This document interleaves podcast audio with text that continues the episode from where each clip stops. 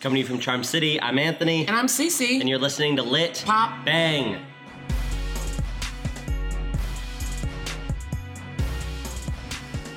Before we get started, we'd also like to say that we're uh, recording tonight from Bird in Hand, which is a bookstore here in Baltimore City. Yep. Um, We'd like to are- thank Emma. Yeah, we want to thank Emma Emma and Bird in Hand for letting us come here and record tonight. Um, if you have a chance, come visit them, visit their website. It's a great bookstore. It is. I mean, Lovely. It's here, cute. good good things to eat, good things to Yeah, drink. a fantastic place to sure. be.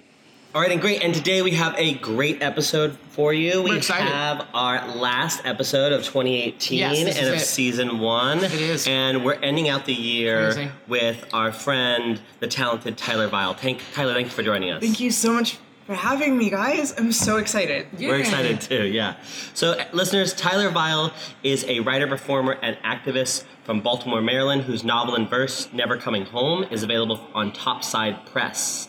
She was a vocalist in a punk band called Anti Androgen and is a founding member of Hinenu, the Baltimore Justice Shtibl, a radically inclusive synagogue. She's working on at least one collection of short fiction, and her interactive poetry zine, Hasidic Witch Murder, is available on her website, tylervile.wordpress.com. She aspires one day to become the world's greatest transsexual yenta. Tyler, thank you for joining us. I love that last line of your bio. It's so great. I'm really glad you do. It's so if listeners out there in, in podcast land, if you don't know what a yenta is, Oh, this is a good point. um, it is a Yiddish word for like a like a busybody kind of old lady. Just sort of like you know, from from Fiddler, like the matchmaker, matchmaker, make me a match. it's Great. I've heard it's like a mother. It's supposed to be like a like a Yeah. mother role, mother figure. yeah, but also Yes. very gossipy. Oh, very gossipy mother figure. Mother. Okay. And so Barbra Streisand, the Great Babs, was, Great Babs. the Great Babs. was in um and produced and directed Yeah. This movie called Yentl. Yeah. Yeah. And yeah, so yeah, yeah, like the word Yenta comes from the name Yentl. Okay. So you know, you've got that connection there. So that's a that's a great description for our listeners who may not know what Yenta is. So That's great. Well, wait a minute, but we wanted to ask like Yeah, one yeah. question. So we wanted we always start the podcast off by saying that's your official bio. But is there anything you'd like to add to the bio that we've read? Anything that listeners you'd like listeners to know? You know, anything that you do as a hobby or anything of that nature that you'd like to add? Um, yeah, I mean, in addition to the collection of fiction that I'm working on, I'm working on a poetry collection too. Um, working on two books at once because I'm crazy. That's okay. That's okay. Um, and yeah, I really, you know, it kind of trips me out to um, do interviews and, and promote stuff and people, have people be like, oh, like, you're kind of literary famous. And I'm like, because because I just like to sit around in my PJs and watch cartoons. I don't, I don't do anything. So you may have in the first minute uh, found us our new title for the, for this episode, literary famous. I love that. Yeah, that's great. I love that. Um, we're actually we're going to talk about your newest project out. I think um, we actually both read um, "Never Coming Home" Yeah. Over the last couple of days, but we're also read your new interactive zine. Oh, that came out in 2016. Oh, great, So it's cool. not really new. The newest thing I have out is a little comic book Oh, called. Um, well, tell us about that. it's called Sprinza and the Golem. It is a sort of. Um, it's a short sort of fantasy story, a, um, a comic book collaboration that I did with um, my friend Avi, Avi Roberts. It's about a little girl who who finds a golem, this sort of like big, both destructive and protective clay giant. Um, a golem is sort of a key mythological figure in Yiddish folklore, um, based generally around um, protection against anti-Semitic and racist violence, Yeah. and it's a, just sort of about this little girl's friendship with this big, scary, freaky thing. Yeah, yeah. I think that's so great. I think it's really interesting. The the golem has become sort of a general mythological figure. And only in the last year or two did I somebody tell me and, and show me like, oh no, it's actually like deep Jewish Yiddish tradition of the golem. It's a very, very Oh, Yiddish thing. that. Yeah, yeah. Yeah. Yeah, and there's this really specific tradition. It's not just like any clay or or sort of stone monster, right? right. Yeah, yeah. Right. It's it's a a creature that is only called upon in in desperate times. Yeah. and is something that is hard to control and um, will and often does um, destroy what it's supposed to protect. And so it's sort of um, it's this double-edged sword in a way and it's this like half sentient thing and really um, you can trace the roots of something like um, like Frankenstein or um, any of the sort of modern sci-fi takes on um, robots or androids that you know someone says i've created life and that life has a mind of its own and Yeah. um, you know destroys things to varying Yeah. degrees Yeah. Right. that's a i think that's a very old trope Yeah. but Yeah. this is a Sure. um, I think it first appeared in about the 15th or 16th century as um, as a folkloric figure and um, was first published in the 19th century by um, several well-known Yiddish authors. Yes. So yeah, I, I've always been fascinated by the subject of the golem, and um, it usually is an older male rabbi who um, holds the power to turn this thing on and off. And I thought, wouldn't it be wonderful if we gave that power to a little girl? Yeah. And if we really sort of humanize the golem and um, made it more or less reluctant to do its job. That's very cool. Thank you. very cool. Awesome. I can't wait to read that. I actually haven't read that yet. I'm really sad that I didn't get a chance to check that out, but I really look forward to finding it. Yeah, it, it is on um, Avi Roberts' Etsy shop. I think it's etsy.com slash Avi Roberts. Cool. We'll And have that link. well, I for was going to say we're Yeah. going to provide a link. Put the link in the show so notes. that- Great. right? yeah, so that people can check it out. Yeah. So Tyler, I wanted to talk to you um, mainly about Never Coming Home. Sure. And, and how I felt like um, a lot of the poetry is based in childhood, which is really interesting. Um, I'm also someone who has written my first poetry book uh, based in childhood. So I wanted to ask you. Um, what do you find important about writing about childhood, uh, both for yourself and what do you think it can do for um, the literary world in terms of examining the childhood as a way to go into the future? Right. Well, childhood is formative. Everyone on this planet has a childhood. True, very true. Whether or not we're um, allowed to experience it as a time of of innocence and safety is um, is what's in question for a lot of people. Sure. And so I think that in my own writing about childhood trauma, especially, that book came out when I was um, 22 in 2015. So, I mean, Pretty brave, pretty brave book to be coming out at such a young age. yeah, I, I looking back, I think so too.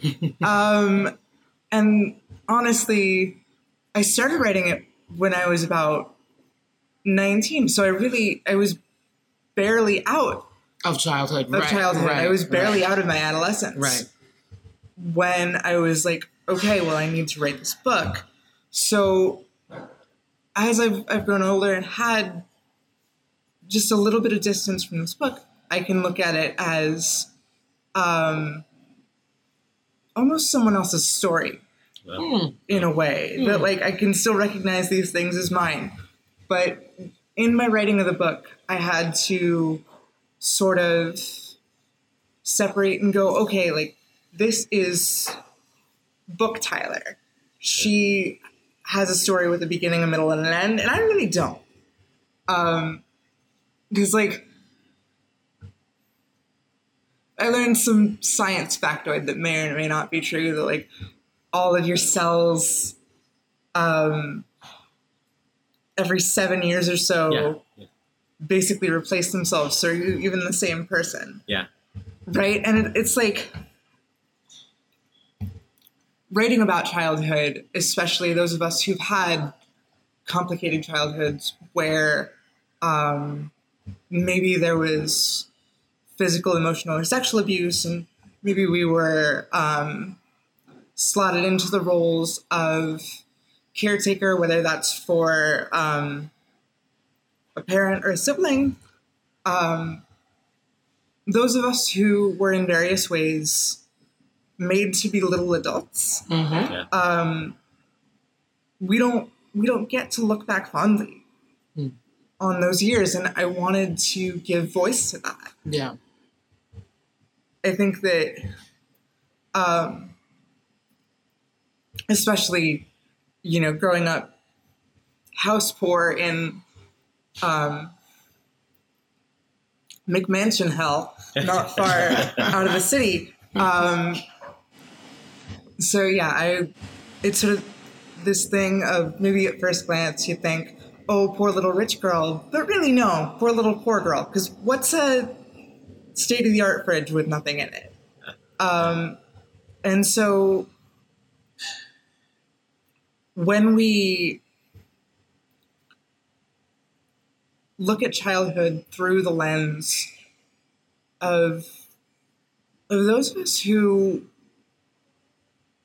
were sort of denied that space to grow and adjust as we needed to, we can we can see that some of us sort of become the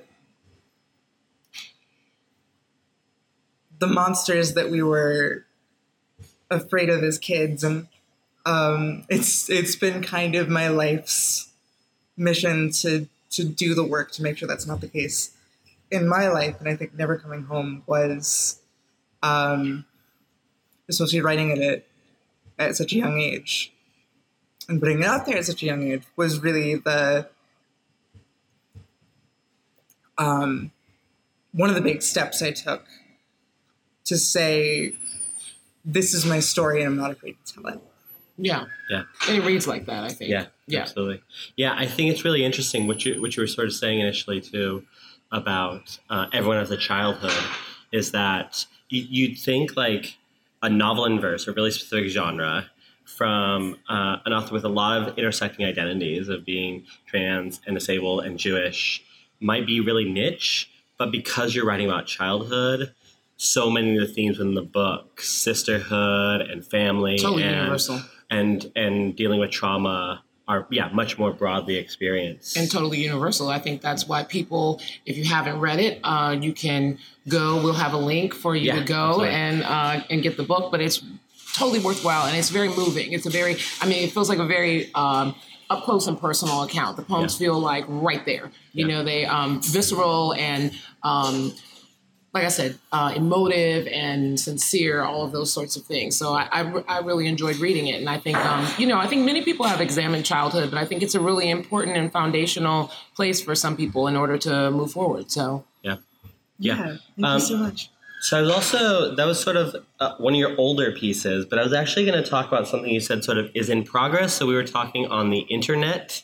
I was asking Yes, people we recently, um, asking my friends, many of who are writers, uh, particularly queer writers, about their favorite end of the world stories across genres. It's something we've talked on the show about more than once.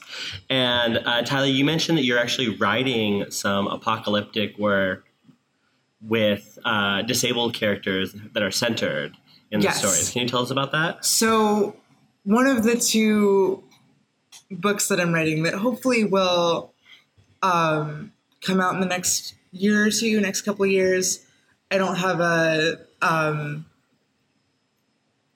a solid timeline on that yet, but um, I grew up absolutely fascinated by science fiction, and I've, I've had these ideas for a while that like disabled people are um, also something that's it's universal. That disability doesn't care about your your race, your class, your religion, or when you were born.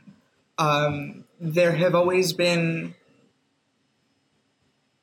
disabled people. There were disabled people in prehistory that is actually very well documented that um, some of our pre-human ancestors took very good care of um,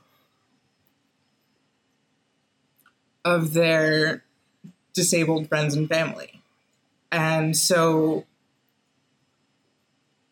when you also think about adaptive technology and sort of the ins and outs of that, which is something I've sort of been inundated with my entire life, you sort of think, whoa, disabled people are um, one of the most sci-fi things about society, and yet we're completely written out of um, of sci-fi and fantasy. Um, either disability just gets fixed and brushed aside, or it's just not mentioned at all. Yeah. Right. Yeah. Right. You know, if I'm a big Star Wars fan, right? So if you look at the example of um, of Darth Vader and, and Luke Skywalker as disabled characters, which like we don't think about that, right? Right. that, Right. that Darth Vader is like kept alive in this walking iron lung Yeah. on this space station with all these laser laser swords and and all that. And like there's that scene I think in in Empire Strikes Back where R2D2 just kind of spits out another hand for Luke. Yeah. Yeah. Like it's no big deal and you know, our protagonist is able bodied again, everything is fine. Right. And so the questions I'm working through in this manuscript are what if it isn't? You know, um, what do we do as disabled people in the event of medicine shortages, food shortages? This is already happening, hmm. a lot of this. And so I mean, I think that we live in the dystopian nightmare nobody could have imagined. Yeah. And I, I think the power in imagining disabled characters, and it's my goal to, um, to portray disabled characters with a variety of disabilities from a variety of backgrounds. Um, how do we as disabled people bounce back from um, a world that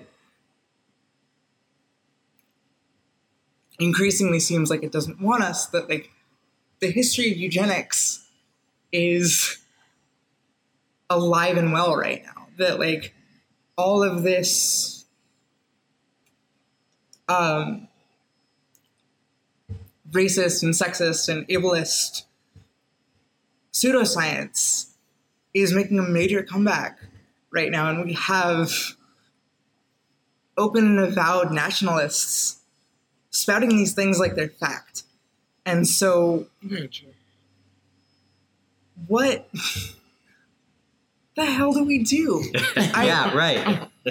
yeah, and I have a character who is sort of on her own, on crutches in the wilderness, and after sort of a major societal shutdown and like um, figuring out who to trust and what to do, and like she's queer too, obviously. Yeah. And so, you know, it, it's things like um, things like Janelle Monae's Dirty Computer that were really, you know, a lot of good juice Yeah. Yeah. for me to. I mean, I've been thinking about that since before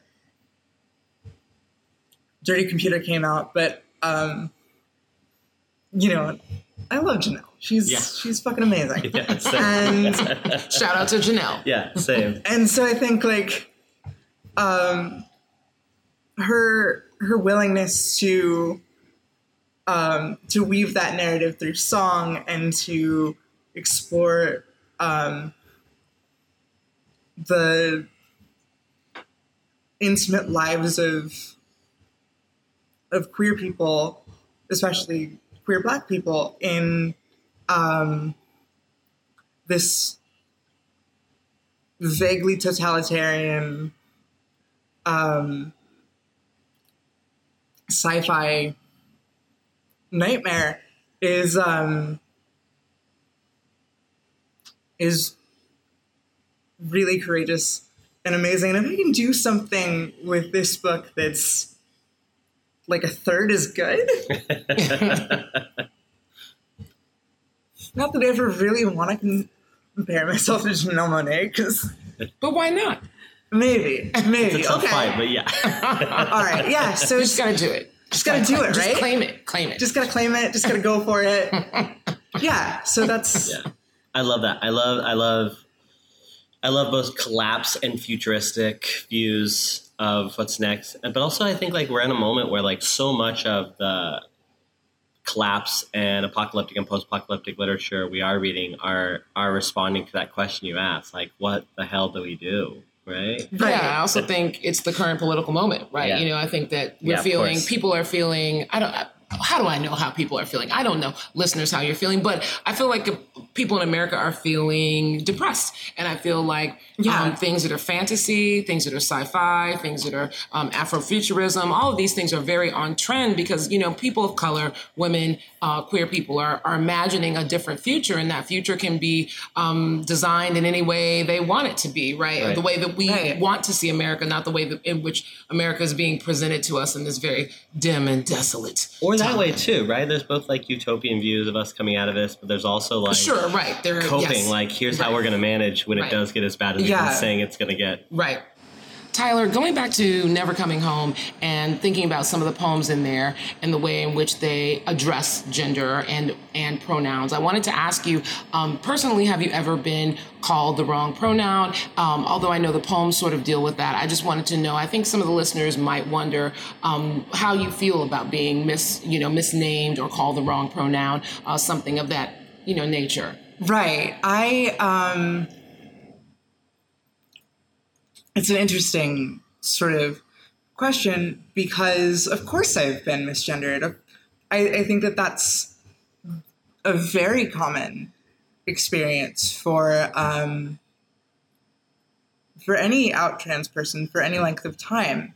Um, I don't know anyone who's quite like gendered correctly from the moment they come out from everyone that they ever come into contact with. I don't think that exists. uh, so right, and Especially with babies. With who knows? Who, know, who knows what a baby Right. is? and and that's the thing is that generally, uh, straight people, cisgender people are, um, are kind of obsessed with the gender and genitalia of their babies. Yeah, it's weird. and it's a very Oh, gender reveal parties. There's all kinds of weird shit. it's it's that whole thing and so yeah and also i mean like my um my abuse both physical and, and sexual and really honestly emotional too um was very gendered Mm. and and I explore that in in Never Coming Home Right. um, to great extent, where like my femininity, which was pretty much undeniable from the time I started talking, maybe even before. Um, was was policed was um, at certain points literally beaten out of me Mm. um, was something that I felt a lot of shame around, but also um, you know, I could never quite tell what my abusers wanted out of me. Like, Mm. do, did they want a boy or like, you know, um, I was, I knew from a very, very early age, I, I think around like four or five, I was like, so I'm a girl. Mm. And it was 1997 or 8, and they just weren't having that. And so, you know, it was especially um, when I got to my teenage years, I always looked fairly androgynous. Um, I remember getting catcalled as early as like 13, 14. I honestly, I don't think that my experience is all that different from the experiences of um, a lot of the cis women that I've talked to. And I, I think that um, it was also fairly easy for me as um,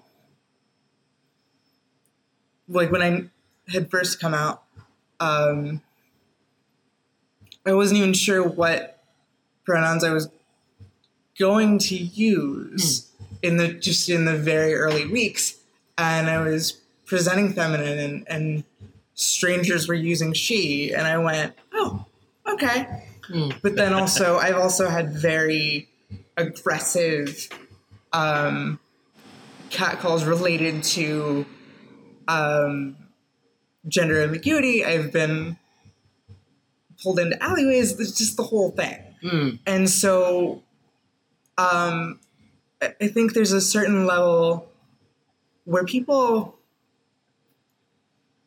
panic about not just my gender, but the gender of all um, gender variant people and, and trans misogyny, um, misogyny that specifically deals with um, and affects transgender women. When you boil it down, it's really just misogyny. Mm. There's there's no like okay, there are there are key differences um, in these experiences, but I don't see them as altogether different from Hmm. um, any other differences that, that women might have. That like transgender woman is um, is a descriptor in the same way that disabled woman or Jewish woman or queer woman um, might be. And so, like, yes, I have, um, I have differences in my experience from cisgender women, but I also have differences in my experience um, from able-bodied women or from non-Jewish women Sure. or from you know women of color. It, it, this is not separate, and I, I understand that might make some people uncomfortable to consider, but um, honestly, what is what is a pronoun but a grammatical device, hmm right? Yeah. That, that like we're writers here, and um, and so one of the wonderful things about um, transgender literature is that we get to tell our own stories that um, we get to use whatever pronouns for ourselves and our characters that we're comfortable using Yeah.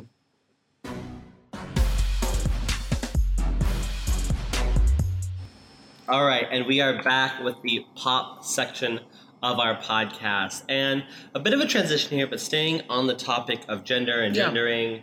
Um, uh, some Spice Girls news. Wow. From the '90s, straight out of the '90s, Yeah, guys. yeah. Um, so the Spice Girls are returning.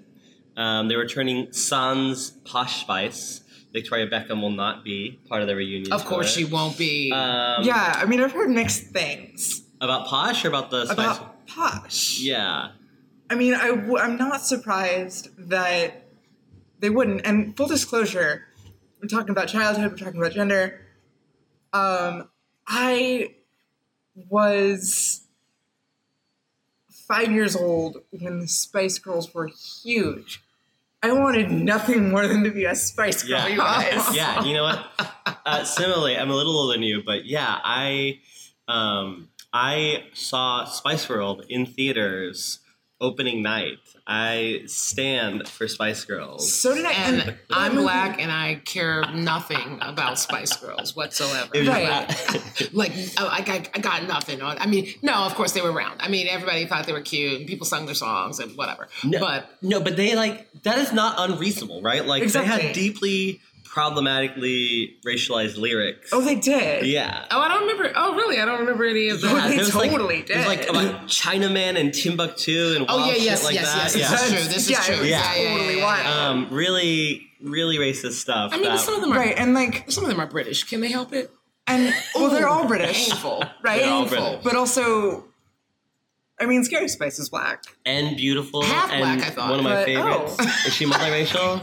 Is she multiracial? Look at me. I think I think so. Look, I don't know. You know? Uh, People should look. I, I shouldn't. You should Google it. I should Don't not- take Cece's word for it. Exactly. I don't want to Yeah, get sued okay. for calling her half black.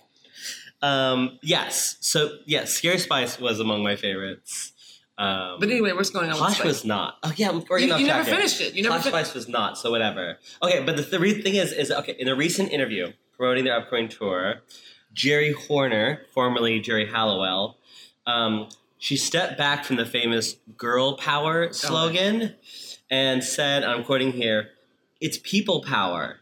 We're about equality and bringing everyone together." End quote. Um, and then went on, uh, everyone matters to us. It's philosophy of spice up your life.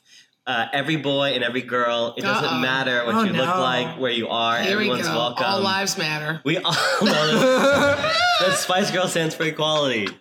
Um, yeah, yeah, uh, yeah. I don't see this as like a post-gender construct of people power, right? Right. I think it's like, I don't know, like it's like the people who are like, I don't like the word feminist. What about like equity or equality? It's those sorts of people. Right, exactly. And so there were, I heard that, and this might be unsubstantiated, so sorry, listeners. Um, I heard that some of them were like supporting the current conservative government in the UK right now. Oh, Yeah, yeah, the that was- Brexit moment. Yeah. So and they're in- like, yeah, in that same interview, Geri said she like said something about like supporting Theresa May, who's the conservative prime minister, who's sort of leading the charge on Brexit, and said like, uh, it doesn't matter your politics, um, you should support her. Um, yeah, right. And I just want to break down people power. Like, if they're saying like, "Oh, it doesn't matter your politics, you should support Theresa May," and like, people power has a history as this very kind of left wing thing. in a lot of ways, but also, I mean, right wing populism is a thing. But Yeah. Yes. Yeah. can can we just like talk about how you know power to the people is that's a that's a Black Panther slogan. That's Yeah, not- exactly, exactly. All power to all, All of the power to people. all people. Yes. Yeah, Yeah. like that's not. You can't use that like Yeah. that. Yeah.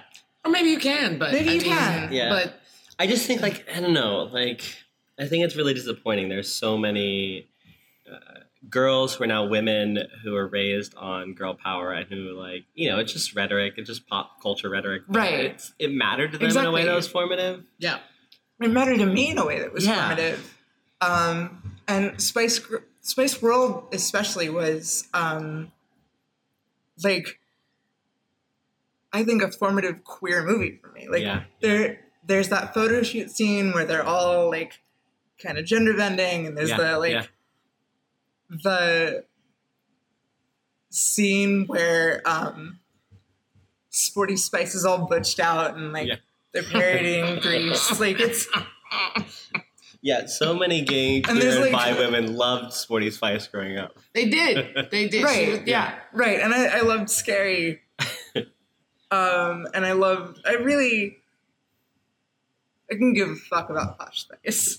I also be that's real the thing. Like, Are they when they said it was when it was Posh who wasn't joining them instead of Geri not Exactly, joining them. just Remember Geri like- left at one point. You felt like Um, I didn't care. Like Yeah, right, exactly. don't- That's why I was yeah. like, she's the one that we don't I was care about. I was a Scary and Geri fan. but are they doing another tour or something? Yeah, why, they're is this Yeah, yeah, coming yeah, back? yeah. Are they 104? They're- the- are they what? what, what Everyone's doing that. Not the '90s. All the you know, Escape and all these weird Yeah. people are doing like a Right. '90s comeback. You know, Puff Daddy's 104 and dancing on the stage and panting really hard. And I, I just, you know, The I- nineties are back. The nineties are back the and they're 90s selling can- tickets the 90s again. can and stay gone. Fanny packs are back and Fanny neon packs, colors fanny packs are are back. back. Right. And Scary Spice is back, and God, God bless America.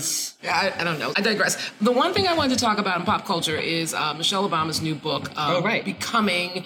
It's a memoir. It's out. I was very excited that uh, that she's written the book and that she's touring and all these lovely things. I stand for Michelle Obama, as did. everyone Yeah, knows. yeah. Um, but more interestingly and related to Baltimore is that uh, Michelle Obama called Alicia Wilson, president of the College Bound Foundation, a Baltimore nonprofit that provides support and counseling to students who want to attend college, and called her and asked her if she wanted to bring some young girls from Baltimore to DC to uh, actually sit in on her talk and tour, book tour. And uh, apparently, Alicia Wilson said, Sure, I'd be interested in bringing some girls, and said, I'd like 50. And Michelle Obama said, uh, You should dream bigger. And so gave her 150 tickets to take girls from Baltimore City to DC and, uh, and, and check out the tour. So I thought that was um, both endearing and a good, a good message of hope. I don't know. Yeah. And Michelle Obama's really into, um, you know, girls' education. She's done a lot of work in the White House and outside about uh, educating girls, and so I think that was like a great moment.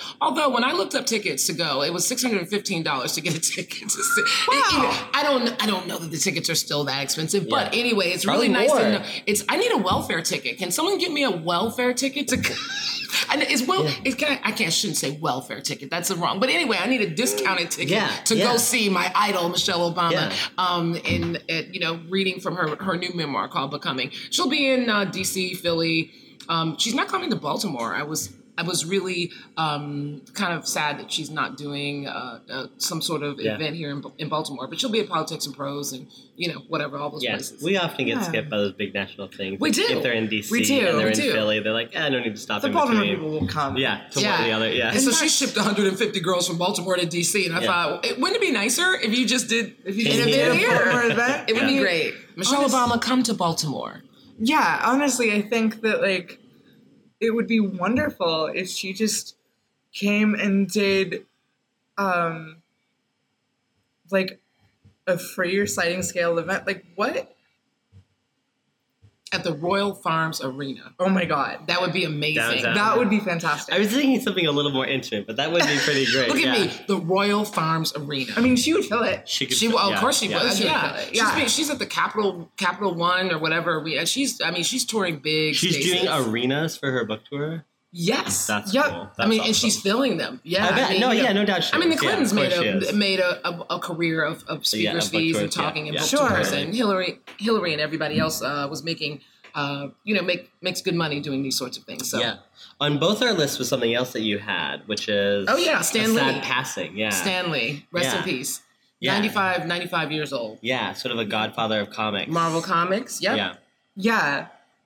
And um nice Jewish boy from Manhattan. Yeah. Oh, here, here it is. Full circle. Here we go. And that's that's the thing that like I think um one of the histories that gets lost in this sort of multi-billion dollar comic book Hmm.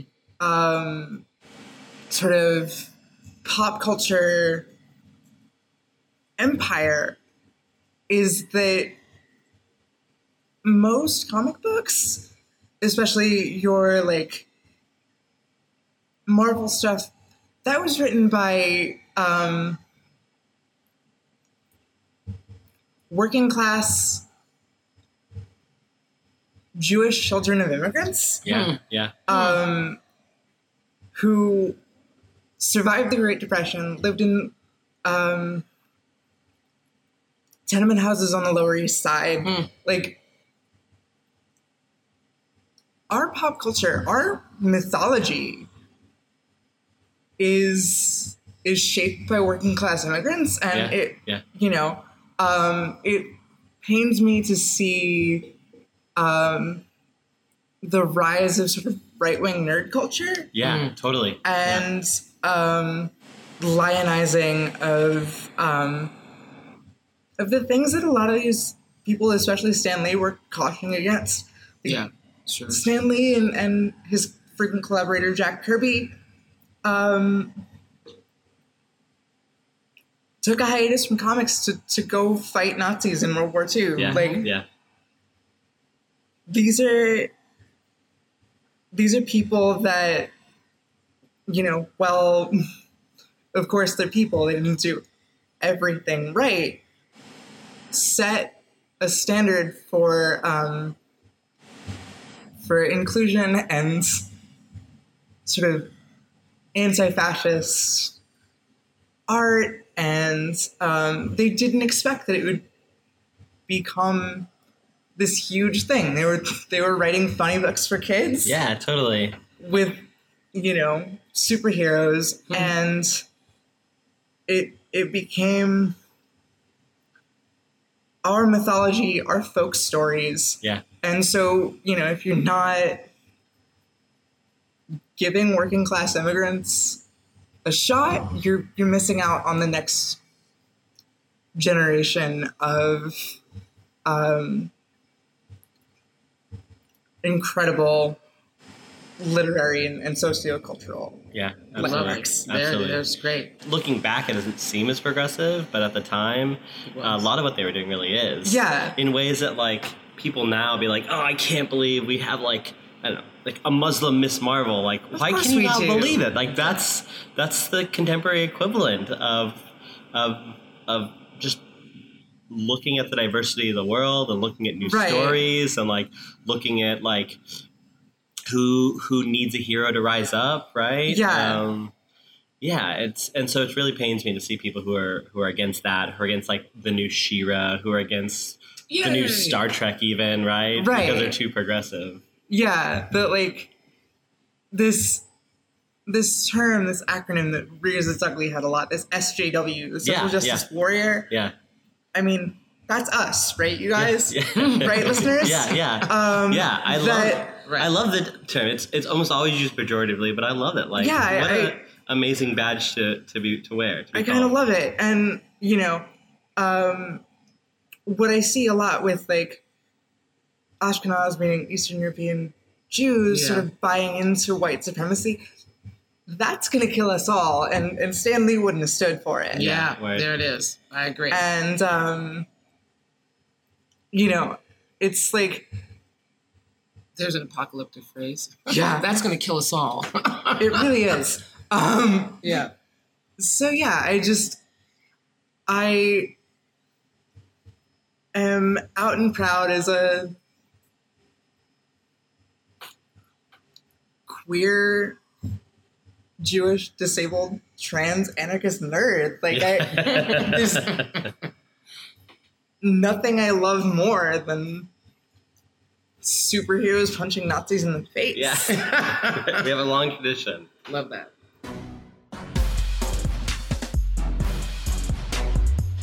All right, and finally, for the bang portion of our podcast, Yes. I've gotten something special for us this Uh-oh. month. It's always questionable. Uh, sadly, the holiday season is upon us. Sadly, there's good food Sadly. and good, There- and good, okay, and I love friends. food. I do love food. I love friends. people relaxing a little bit. I like less Not uh, being less work oriented culture School for a few closing? weeks. I Yes. do. I love all those things, Yes. but I'm also of the like the um, Sedgwick perspective of the holidays. Of like, it's sad when the whole mainstream culture is speaking in one voice, right? So, Oh yeah.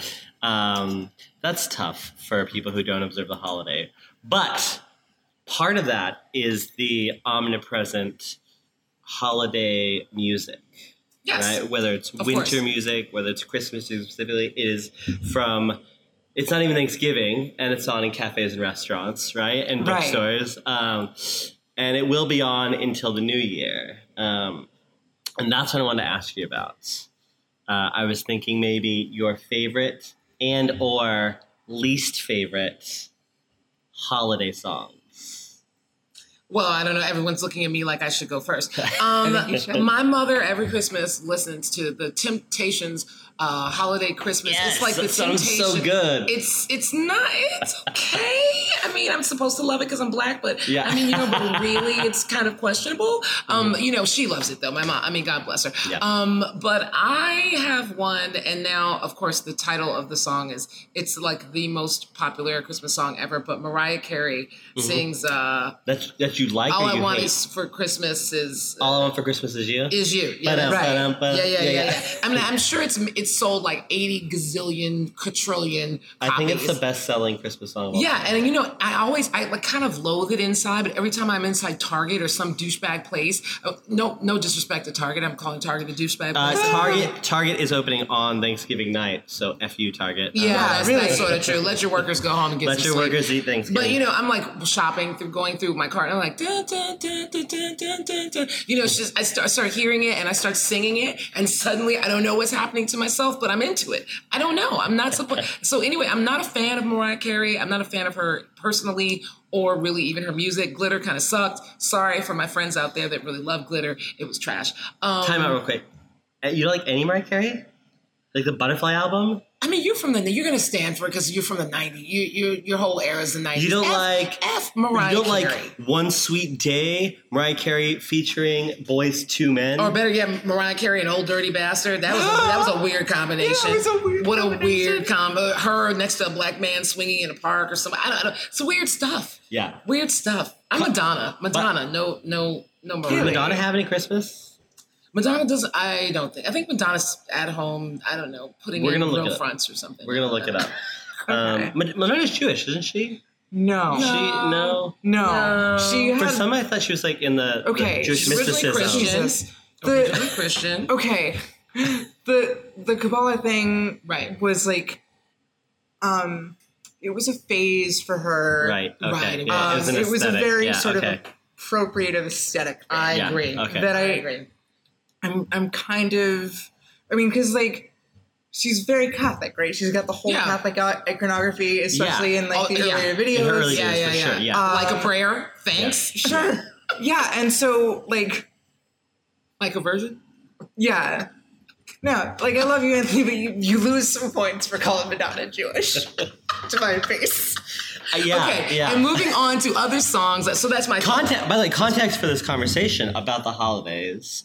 You are Christian and you celebrate Christmas, right? Um, I think mm, putting Christian label. You go to a Christian church. Mm, yeah, I have. It, anyway, I Okay. don't. And you're Jewish. Do you observe Hanukkah? I do. Any other holidays during the end of the year you observe? Um, okay, so this is really more toward I wouldn't quite say the middle of the year for the Jewish calendar, but it's Right. my year started in like September, you guys. Yeah, yeah. So Hanukkah, for those who don't know, is not a major holiday. Minor holiday in the calendar, It right? is a Yeah, minor yeah. holiday. And the only reason it is sort of elevated to the status that it is is because um, this is an American diaspora like invention that it, it sort of like is around the same time as Christmas. Yeah. Sometimes it falls on Christmas. And um, you know, it it just became this big gift giving holiday when like it used to be that you just maybe if you're lucky you win a handful of pennies in like a hot handed dreidel. It's Yeah, yeah, yeah. it, that's not so yeah, all right. But I do have A song. I do have some favorite Hanukkah songs. Oh. Um, Woody Guthrie. Love Woody Wow. Guthrie. His, Love Woody um, Guthrie.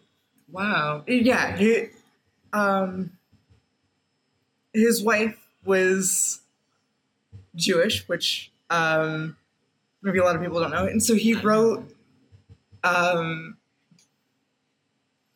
several Hanukkah songs toward the end of his life. Oh, rad. and um, there's one called Hanukkah Dance, which is just sort of like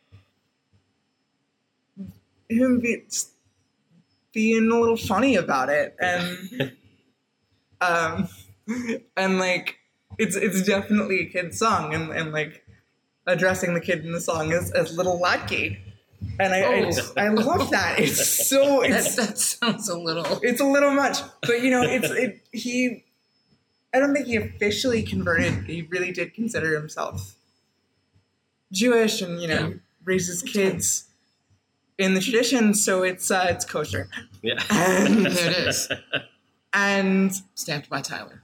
yeah, and so there's like a few other Hanukkah songs, but again, not a major holiday, not Yeah, a big deal. yeah. I do want to point out though that um, whether you like him or not, Irving Berlin wrote Oh. basically yeah. all your favorite Christmas songs, Yeah. or at least all your least favorite Christmas songs. It's true. You're right. That's You're the right. You're right about that. Yeah. So that's the. you know this like this like tacky schmaltzy Christmas thing brought to you by the Jews. Yeah. There it is.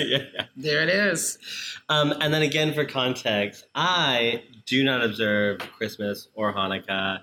Um, I actually spend my Christmas marathoning the Planet of the Apes films. Oh, Um, partially in a similar thing. So Christmas actually is largely a holiday that was adapted to fit a pagan calendar, a proto-Christian calendar, right? Um, and so I do do just small like what I'm thankful for, what I'm looking for for the year to come for the solstice every year. Um, sometimes I exchange gifts on the solstice in a similar way, where like the holidays are just sort of merging in the American context sort of way. Um, but I don't observe any any any big holidays during season. Um, but I do have a favorite. It is a I will say Christmas song, and that is um, "Last Christmas" by another, Wham. Another one of my favorites. Yeah, it is a good one. It is a Another one of my- sad bastard Christmas song, and I love it. It's just it is very wham, and thus it is very gay, um, and I just really love it. Um, I don't really have a least favorite. I'm pretty, I really hate holiday music. It's so Um, annoying. You just play it. Yeah, it's everywhere. just- You Yeah. play it- I think if it were like a little light, I don't think I hate it for what it is. I think Right. it's it's omnipresence is what I hate. yeah. yeah, I think so too, and I think like, um, if they just sort of gave it a break, if we had one year where that just wasn't. Exactly. Yeah, yeah. Exactly. People would be like, "Oh, I miss, I miss your Christmas Yeah, songs at the exactly. Target." Yeah. Exactly. You know, I remember. I remember when I went to Europe. I heard inside of like uh, clothing stores. I heard like techno or electronic music, and I was like, "Yes, That's what we need for This is." I was like, "This is what I need all the time in the United States." It was like, ooms, ooms, ooms. I was like, you know, I was in there shopping for my like sneakers or whatever, Yeah. and listening to like electronic music. Loved this, it. this is actually one thing I do sort of love about the holiday period when everyone's like scattered in different places and there's less work. Um, is that weird dance nights at like gay bars and like punk rock bars like Ottobar and stuff like Yeah. that. Like have weird dance nights and like Oh, I don't know people who that. like don't want to be around their family or just don't have a family to be Or they around. have a tradition. Yeah, Right. Uh, go to these things and they're always so amazing. Oh. um, I do like that. And uh, for in that in that spirit, one uh, honorable mention for Christmas song is the um, You get honorable Dot- mention? I know that's right. Thank you, Tyler. Like he's been The good. dot- now it's like suddenly he's like, oh, the honorable dot. mention. It's actually on yours. The dot wave version of that Mariah Carey song. Have you ever heard this?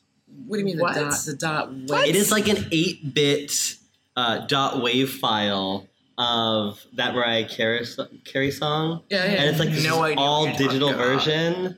Oh. I will. I will. We'll put it in the show notes. never- It never heard is it. uh, monstrosity.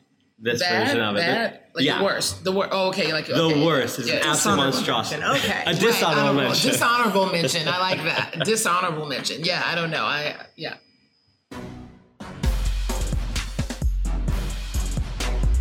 And that's it. That's our episode. Thank you so much for listening to us All year. all year long. Yeah, thanks Yeah. for a great season, a great year. You made 2018 great.